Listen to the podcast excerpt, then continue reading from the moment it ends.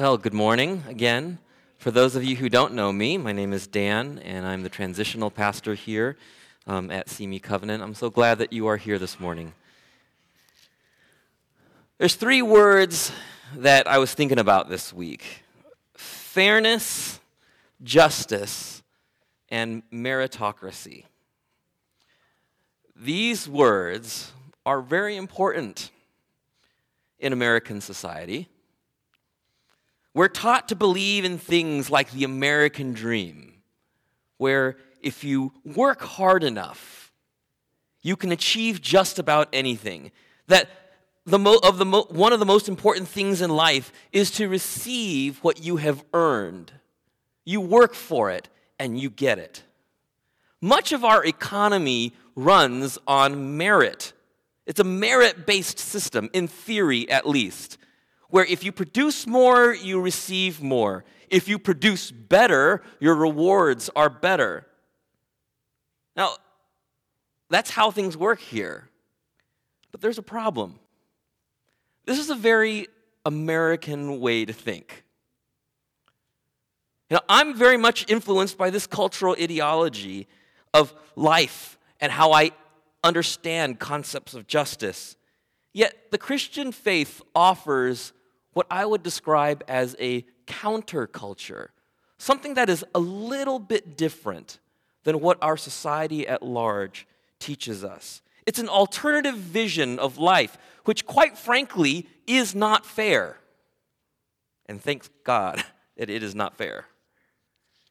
We'll get into that.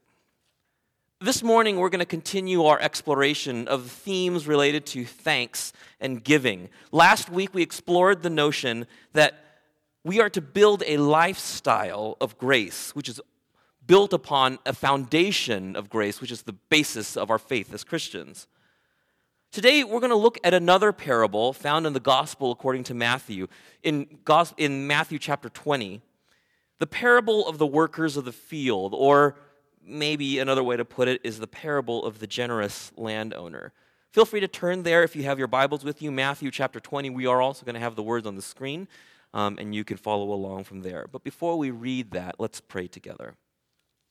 Lord, I thank you that we have your scriptures to turn to. Lord, I thank you that our society, our world, doesn't give us all the answers, but the answers come from a divine source, from you. Lord, would you turn our hearts to your word today? Lord, help us to not only be challenged by your word, but to think about what it means for us in our life today. In Christ's name, amen.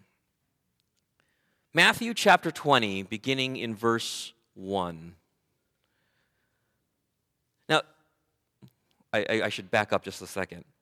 Before Jesus tells this parable, something happens. Uh, there was a rich guy who came up to Jesus and said, "What do I need to do to enter the kingdom of heaven?" And Jesus says, "Well, sell all your possessions and give it to the poor." Eventually, that man goes away a little bit dejected, and because it's really hard to do that when you've got a lot. And so the disciples wonder, well, how can anybody then enter the kingdom of heaven? And Jesus says, well, certainly what is impossible on human strength is possible with God. And then Peter goes into this line of questioning. He says, well, we have left everything. What will be there for us? It's, you get this sense that Peter's like, look, we did it, so what do we get out of it? Like he's looking for a reward here. He's looking for, hey, look how good we are, us disciples who had left everything. And then Jesus basically goes into this discussion, and he says, well, many who were the first will be last, and many who are the last will be first. And you'll see at the end of this parable, Jesus reiterates that to bookend it. So it's within this context of Peter trying to figure out, what do I get out of after I've given up everything? What do I get? He's thinking about what he's earned, what he's worth, all right? So in that context, Jesus begins this story. For the kingdom of heaven is like a landowner who went out early in the morning to hire workers for his vineyard. He agreed to pay them a denarius, which is about a day's work, for the day, and send them to his vineyard.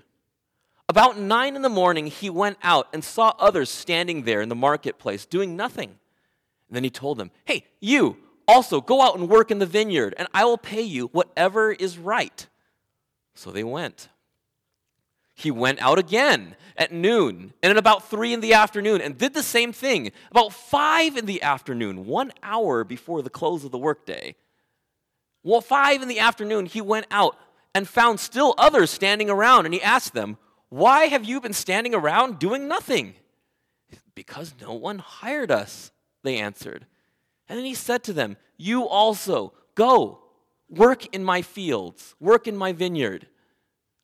When evening came, the owner of the vineyard said to his foreman, "Call the workers, call all of them, and pay them their wages, beginning with the last ones hired," the ones who came at five, "and going to the one, on to the first." The workers who were hired at about five in the afternoon came, and each received a denarius, a day's wage. So when those who came, who were hired first, came, they expected to receive more. I mean, after all, they worked more. But each one of them also received a denarius. When they received it, they began to grumble against the landowner. "These who were hired last worked only one hour," they said, "and you have made them equal to us, who have borne the burden of the work and the heat of the day. This is not fair." But he answered one of them, "I am not being unfair to you, friend. Didn't you agree to work for a denarius? Take your pay and go. I want to give the one who was hired last the same as I have to you. Don't I have the right to do what I want with my money? Are you envious because I am generous?" And then the phrase again, "So the last will be first, and the first will be last." Something about this passage sits really wrong with me. Right? Some of you are like, uh-huh. It's likely because, as I have said, I, along with many, if not all of you, are highly influenced by our culture, which teaches us what is fair and what is not. We're taught to think that you get what you work for. Our sense of hard work and fairness demands that people receive just payment for their work, or at least that's the ideal. We acknowledge, of course, that because of sin and greed, a lot of our parts of our society are not equal, and people work hard and don't earn the same amounts of things. People don't get the same start in life. I realize that as a, I grew up in a fairly wealthy home. I have privileges and access to things that a lot of other people did not. My parents could pay for me to go to an expensive private school for college um, out of the state, and a lot of other people could not. I've had access to things. I worked hard. Some of my friends worked just as hard. I had different access. I can acknowledge that I've lived a life of privilege. But even in the world of wage imbalance and unequal opportunity, we still have our innate sensibility, which tells us that these kinds of things are, there's something off about it. It's not fair. It's not right.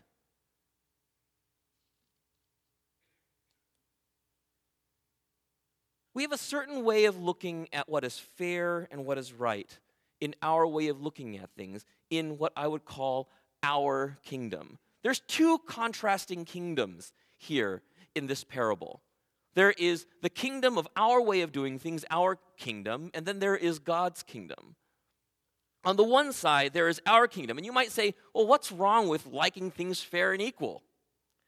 In many ways, I think it is right that we care about equality and, and fairness, because it's part of our innate sense that God has given us. There is something about the image of God which affirms that things should be fair.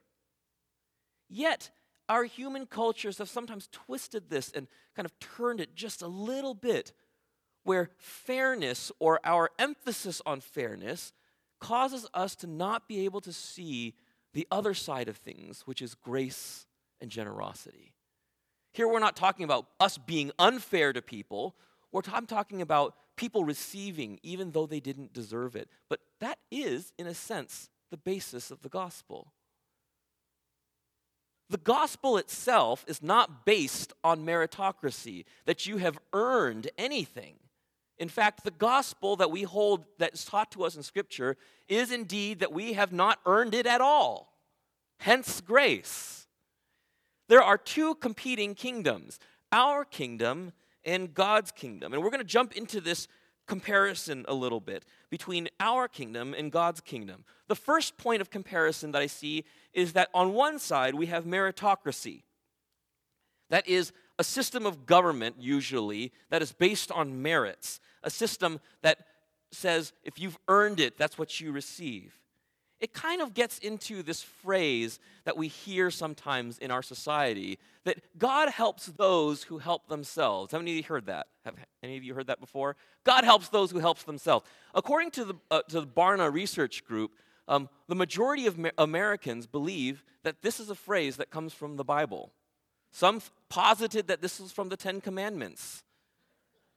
In fact, shockingly, a lot of Christians believe that this comes from the Bible, or that this is a biblical idea. But this is not the Bible.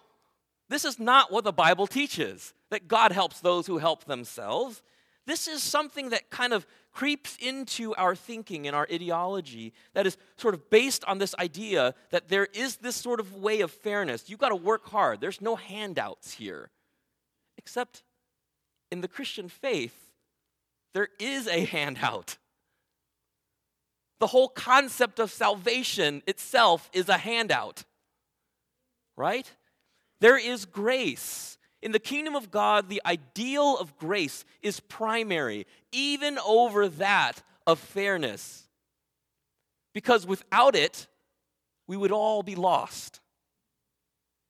The basis of the Christian faith is that we actually don't get what we deserve. Instead, it is given to us undeserved. Yet still many of us find ourselves striving to be worthy of God's forgiveness. Friends, if you're in that situation where you're struggling with areas of sin and temptation, and you keep beating yourself up about it, trying to strive to be worthy of God's forgiveness and grace, let it go. You are not worthy. That's the point.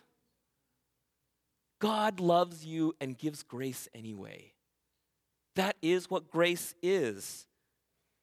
But some of us, we allow this earthly kingdom way of looking at things to supersede the way that the kingdom of God functions. That we look at fairness and we look down on opportunities of generosity, or we turn away from opportunities of generosity because we are thinking about a certain type of fairness. In this parable, the workers are not being paid according to their work. They are being paid according to the landowner's grace and generosity. It is not fair, but it is God's way. A second point That we theme that emerges here is the idea of comparison. The people here, in the work, the workers here, their eyes are not so much on just rec- the blessings that they have received. After all, they were workers. They didn't have a job that day, but they were called in to work. They get caught up in a comparison game. Their eyes are set on what other people received. This is a very, I, I, I hesitate to say American thing, because I think that this is something that happens all over the world, but especially here, where we have so much access to things and we can have a lot of things. You know, I look at it in the way my kids eat. You know, there's times, you know, I have a twelve, I have twelve, soon to be thirteen-year-old, a ten, uh, ten-year-old, a seven-year-old, and a two-year-old. Now, the two-year-old doesn't get caught in this trap because she just simply cannot eat the same amount that the others can eat, but especially the older two. My goodness, you set a plate of food out there, they are diving in to see who can get more. And if they notice that somebody else has eaten more, one of the, you know, the other brother has had more, then, of course, the other one is going to try to eat more, to outdo him. I'm like, dude, if your stomach is full, just stop. There's no point in competing over this. It's not like you have food insecurity here. You could just eat and be full and be thankful for what you have. But you see, they get caught up in this comparison game. Now, that's a very innocuous, very uh, simple way, kind of innocent sort of way that comparison plays our, it's, itself out in our family life. But there are other ways that are a little bit more tricky to navigate. We have made the decision that our oldest son does not have a cell phone. Almost every one of his friends at school has a cell phone. Think about the comparison game there. I don't know how many times he's come home and asked us for a cell phone. And we keep telling him, when you show us that you're trustworthy and we can know what you're going to make the right decisions on the internet and everything, then we'll get you a cell phone. Um, and he's building that trust, and he's working hard to build that trust. But there's a comparison game that he gets caught up in. There's a peer pressure that says, well, other people have this, so I want to have this too. Other people have this kind of thing. I want to have this too. And it's not just kids that fall into this trap, right? We have so many conveniences, and that we want to have what somebody else has. You know, I had this time, I, I was at a friend's house, and I saw that they had this beautiful toaster oven. And I was like, where did you guys get this? And they, we got it at Costco. And it was a toaster oven that could also, the doors opened kind of automatically. It was very beautiful. It was so pristine and clean. It was beautiful, big. You could fit a whole, like, good-sized pizza in there to toast it up. And it had a dehydration function, too. I thought, man, this thing is awesome. I want this, too. In part because I was comparing with what I have in my house and what they had in their house. We get caught up in this comparison trap. This is in contrast to gratefulness. Now, Theodore Roosevelt once said, comparison is the thief to joy. We get caught up in looking at what other people have, so much so that we become unable to see the blessings that we do have. We compare ourselves. That we have, my phone is two and a half years old. The processing power in that phone is still more than the original moon landing. But I look at what other people have, and I kind of want that. I'm unable to, in my comparative mind, appreciate, to be grateful for what I have. You see, that's what was going on here with these workers in the field. They had been given something that they didn't have originally, but because their eyes were focused on someone else, what they got, they were not that grateful. You see, when we live in such a way that is worried about what other people have, of keeping up with the Joneses, as it were, it sets us up into a world that is increasingly concerned about us acquiring things, about us getting our own. It's a focus on ourselves. It is a selfishness. You see, in our kingdom, we are worried about our own goods, the selfishness of our own lives, whether we can acquire this or acquire that, instead of living generously. How does this play out? Just for example, let's go back to the phones, the cell phones. Cell phones these days are really expensive. I mean, if you're into those premium devices, you're spending about one thousand dollars a pop. And there are still people that are spending one thousand dollars every year because they keep on upgrading to the next phone. Some of you might be in that sort of position. I know I've been tempted to be there too. But you see, if I had just skipped one generation of phones, I could have had an extra one thousand dollars, one thousand dollars to give to someone who actually needed it, right? There's a selfishness that occurs that makes us unable to be generous. We're grasping for the luxuries and comforts of life because we're comparing and we're wanting to ha- say, this is what I want, rather than saying, where could I give this to those who need it? You see, the dark side of an economy of works and merit is selfishness, and it is rampant in our society. In the classic novel Where the Red Fern Grows. Now, I don't know if I don't know enough about raccoons to know if this is really how raccoons are. It was in a book, um, and a fictional book at that. But in in that story, you know, they're they're trapping and hunting raccoons, right? They got the dogs and they're hunting raccoons. And one of the ways they trap the raccoon is they have a shiny object through a small hole where the raccoon would reach its hand through and it would grab it because it wants it. But then by grabbing it, the fist or the hand becomes too big for that hole. But that raccoon wants it so badly that they will not let it go, and then they get trapped. We are that way a lot of times, friends.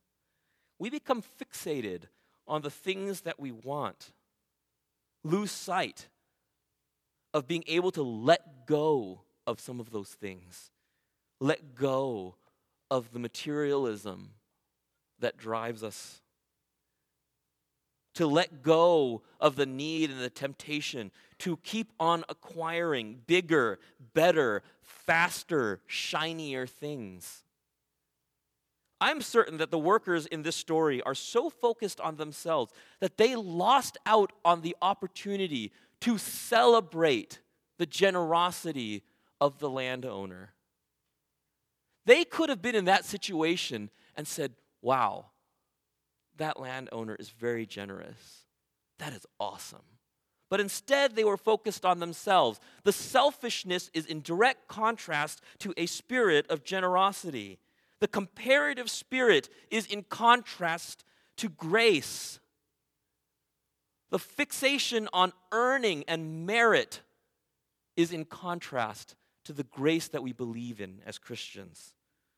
Instead of grasping things for ourselves, we have the opportunity to say, okay, let's open up our hands in a position of giving and generosity. There is a countercultural kingdom of heaven, right, that is built upon and fueled by grace, is filled with gratefulness, and is marked by generosity. God's kingdom, which stands in contrast to our world, demands that we Our, God's kingdom, in contrast to the world order, which demands that we earn our keep, that we keep up with the Joneses, invites us to a very different sort of life, a generous life, a gracious life. I think that the invitation for us this morning as we read this parable is to open our hearts and minds so that we can say, along with what's known as the Lord's Prayer, "Your kingdom come. Your will be done on earth as it is in heaven." Not the way necessarily that I have been taught by my society, but God, shape me to lean into what it's like to live in your kingdom, a kingdom marked by grace, gratefulness, and generosity. Will we embrace the kingdom of heaven where things really are not fair? Will we embrace grace and generosity as more important? Indeed, there is a place that's, that is in Scripture and very clear that justice and righteousness matter. It is very clear in Scripture, but the dominant refrain, however, still is that at the end of the day, worthiness, merit, is not the main thing. It is, as Saint Paul writes in his letter to the, to the Ephesians, it is by grace that we have been saved, and not as a result of effort or works, so that no one can boast. Let's learn to live into the kingdom by living graciously, extending grace to our neighbors and our friends when they make mistakes. To not expect our friends to earn our care and love, but to give it freely instead. Let's learn to live gratefully, not caught up in the rat race of material wealth and material goods, but being thankful for what we have. And let us live generously, giving where we can. If you say one day, I'm going to hold off on this cup of coffee, that might cost me an exorbitant amount. Why is coffee so expensive? And that I would take that four dollars and give it instead. Let us live generously. Let us live in accordance with the faith that we claim we have, in line with the salvation we have received. Let's be generous. It's not fair, but that's the way it should be, and thank God. Let's pray. Lord, I thank you that when you looked at humanity, fairness was not what you judged us by, but that it was your grace and love that reigned supreme. Thank you, Lord, that you have extended grace to us. Lord, may we extend it to others. Thank you, Lord, that you were generous to us. Lord, may we be generous to others. Lord, if any of us are caught in that comparative trap, into that rat race of material wealth, Lord, would you help us let it go, to open up our hands so that we can move forward in life and enjoy in your kingdom. In Christ's name, amen.